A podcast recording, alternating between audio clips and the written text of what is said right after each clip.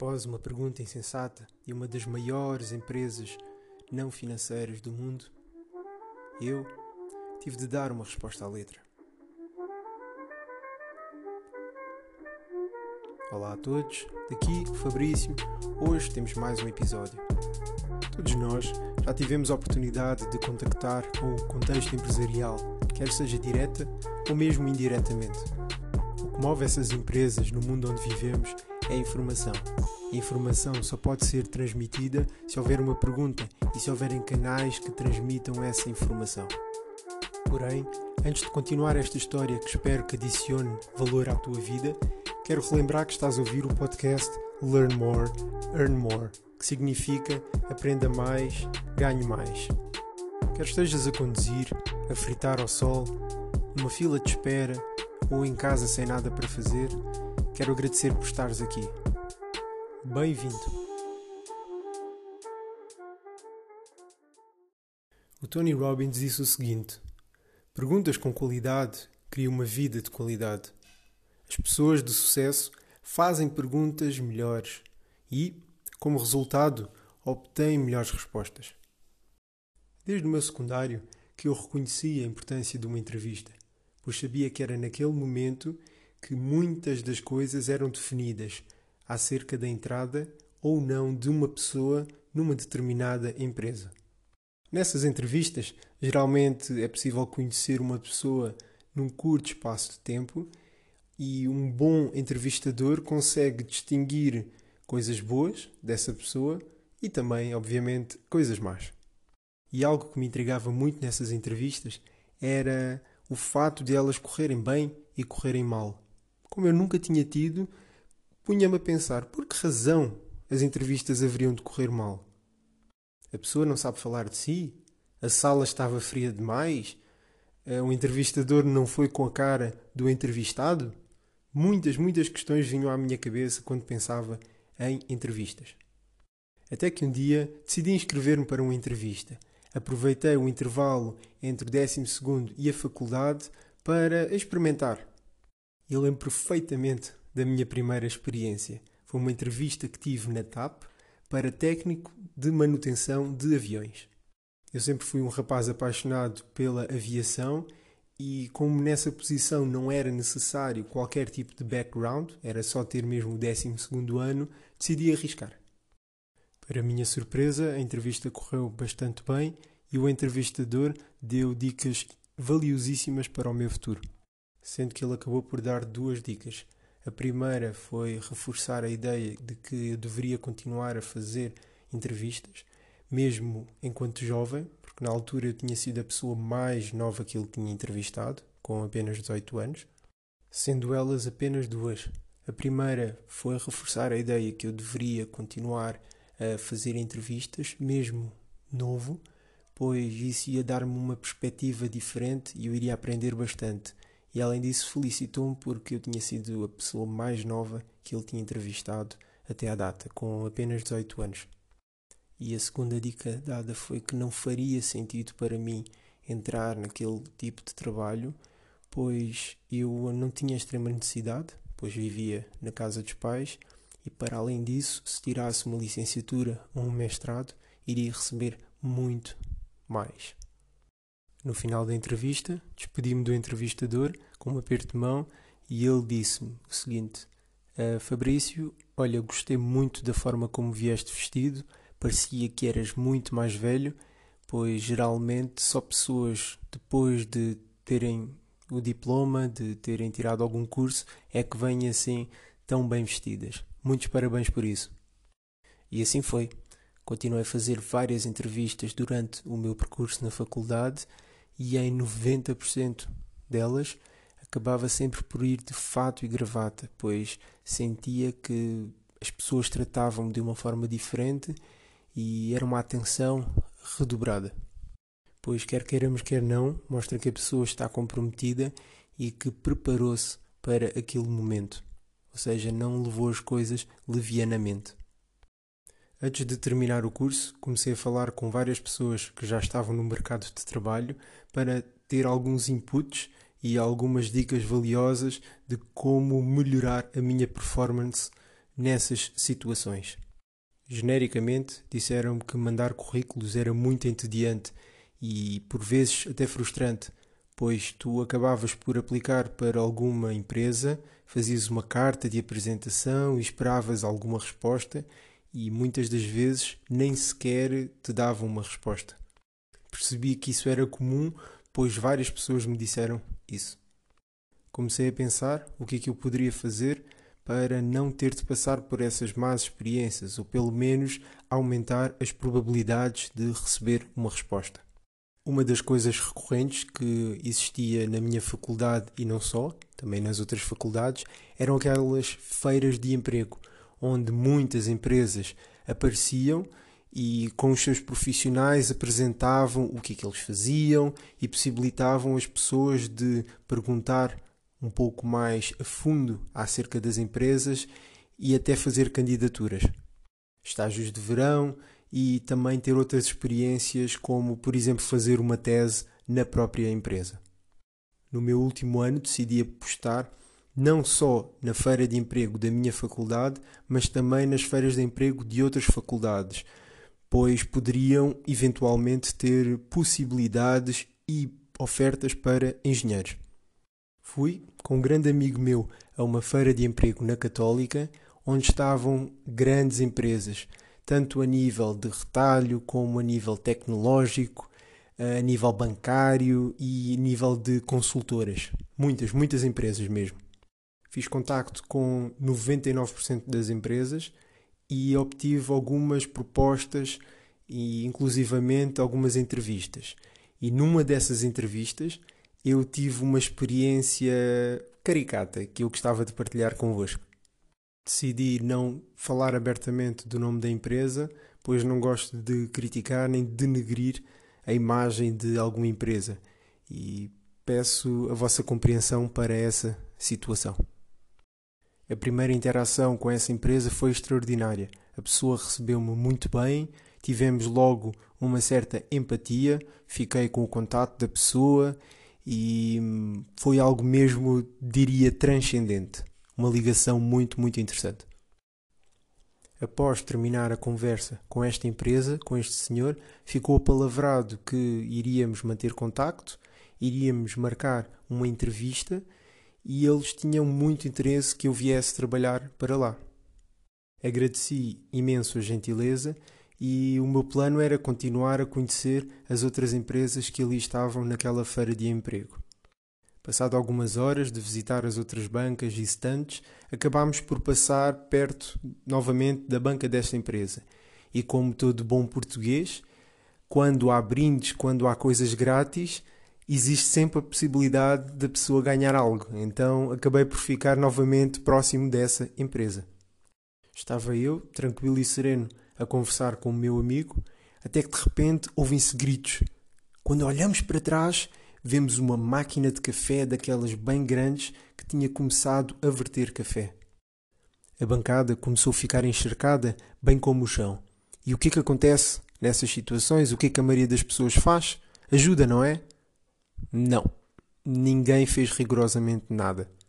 Contudo, eu e esse meu amigo fomos logo prestar auxílio Ajudámos a levantar a máquina para que não vertesse mais.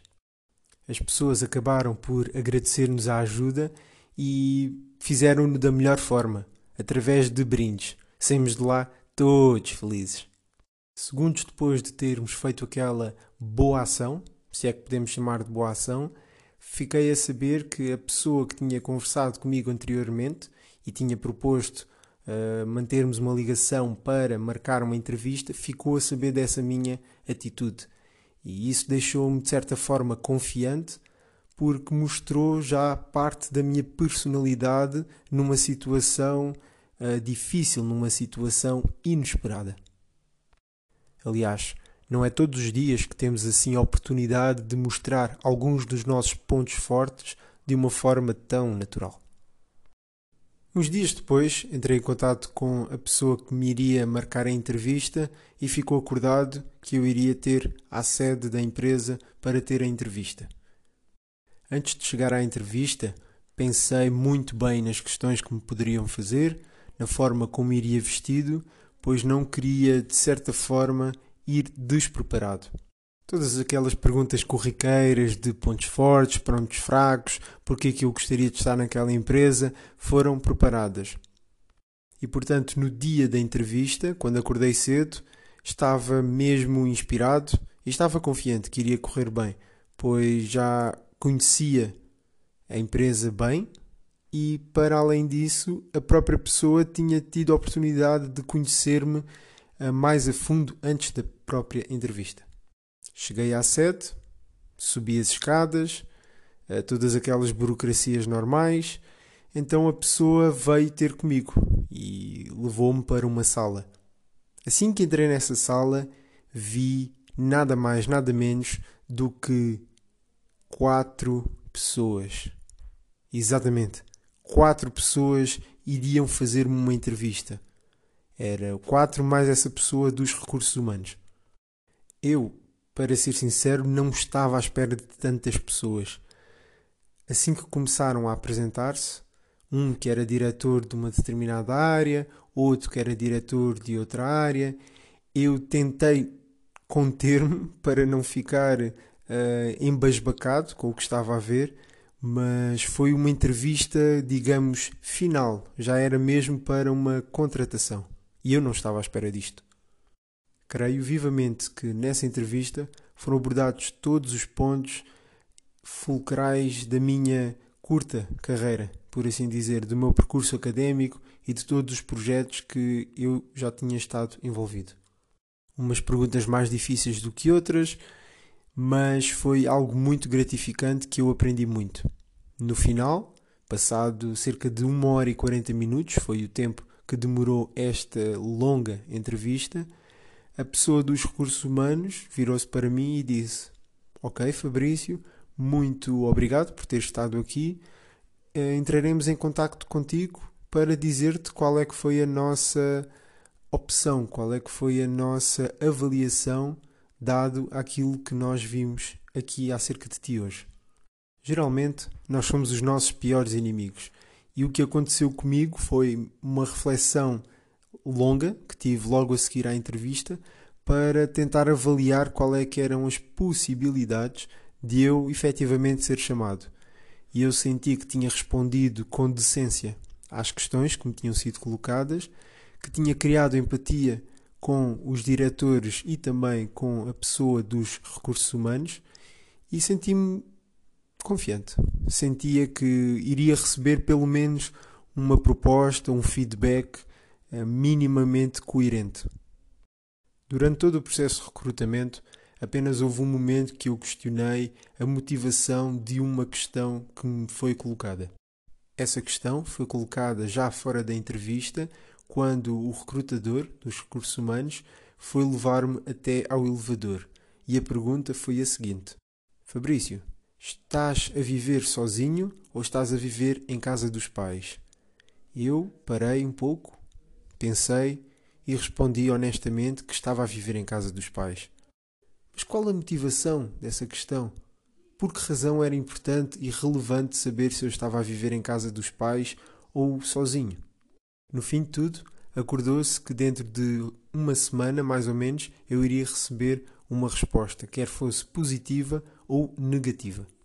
Passou-se uma semana, passaram-se duas semanas, e assim que estávamos a perfazer as três semanas, eu decidi mandar uma mensagem assim como quem não quer a coisa. Aquela célebre mensagem a dizer: Então, tudo bem, Olha, não sei se já responderam, mas têm tido problemas no e-mail, têm tido problemas no telemóvel e talvez tenham respondido e eu uh, não recebi. Podem-me só confirmar isso? E logo a seguir fui contactado pelo recrutador a dizer: Olha, amanhã vou ligar-te por volta dessa hora para falarmos. Ele ligou-me numa sexta-feira de manhã e as palavras textuais foram as seguintes. Olá, Fabrício. Então, tudo bem? Olha, todos os membros do board gostaram muito de te ter aqui, gostaram muito do teu percurso e das tuas valências. E como gostávamos de trabalhar contigo, queríamos oferecer-te 670 euros. E eu deste lado fiquei em transe ou em choque, se preferirem. Ele continuou a falar. Pois é, Fabrício, então é isso. Olha, e então diz-me, gostaste da proposta? E eu, sem saber muito bem o que dizer nem como reagir, disse: Olha, eu dou-te essa resposta na próxima semana, no início da próxima semana. Preciso de pensar e deliberar acerca do assunto. E ele respondeu: Está bem, Fabrício, olha, gostamos mesmo muito de ti. Tenha um bom fim de semana. E desligou a chamada. Agora pergunto-vos eu: Como pode alguém gostar muito de ti e oferecer-te o mínimo que tem? Será que há limites mínimos, máximos ou regras de etiqueta a ter numa situação destas de contratação? Qual poderia ser o intuito deles com este tipo de oferta? E qual a minha grande motivação para estar a colocar-vos estas perguntas? Como Tony Robbins disse, a qualidade das nossas perguntas definirá a qualidade da nossa resposta. Por isso, tento sempre fazer perguntas específicas e detalhadas que me vão ajudar a obter uma resposta de valor. Chegou o dia de segunda-feira, mas eu sentia que ainda não estava preparado, ainda não tinha a resposta ideal para a proposta que o recrutador me tinha feito. Chegou terça-feira e eu continuava sem a resposta ideal, por isso não o contactei. Quando finalmente chegámos ao dia de quarta, o recrutador contactou-me para saber a minha resposta. Eu ainda não tinha nada definido e disse que daria a resposta na quinta-feira, por volta da hora de almoço. Para ser sincero, na quinta-feira de manhã continuava sem nenhuma resposta. A única coisa que me veio à cabeça foi que, após uma pergunta insensata de uma das maiores empresas não financeiras do mundo, eu tive de dar uma resposta à letra. E qual terá sido essa resposta à letra de que falas? Devem alguns de vocês perguntar-se. Pois bem, peguei no telemóvel, liguei ao recrutador, começámos a falar, perguntei como ele estava e perguntei se ele estava a ouvir-me bem. Ele respondeu que sim, e eu fiz a seguinte asserção. Pois bem, peguei no meu telemóvel, liguei ao recrutador e iniciei a conversa a perguntar se estava tudo bem e se ele me conseguia ouvir perfeitamente. Ele afirmou que sim. Então prossegui. Disse: Olha, gostei muito da entrevista que nós tivemos, acho que as condições são muito aliciantes e estou inclinado a aceitar a proposta de 1670 euros que me fizeram, pois enquadra-se perfeitamente na remuneração que estava à espera e creio que poderá ser uma grande mais-valia tanto para mim como para vocês trabalharmos juntos, visto que o projeto é muito aliciante. Finalizei a perguntar quando é que nós poderíamos combinar uma data para a assinatura do contrato. O recrutador apenas disse-me o seguinte: Olha, Fabrício, agora estou num elevador e não te consigo ouvir muito bem está a existir alguma interferência. Eu ligo-te depois, pode ser? E eu afirmei que sim, poderia ser depois. Pois é. Até o dia de ontem ele ainda não me ligou. Mas talvez ligue hoje, talvez ainda vá a tempo.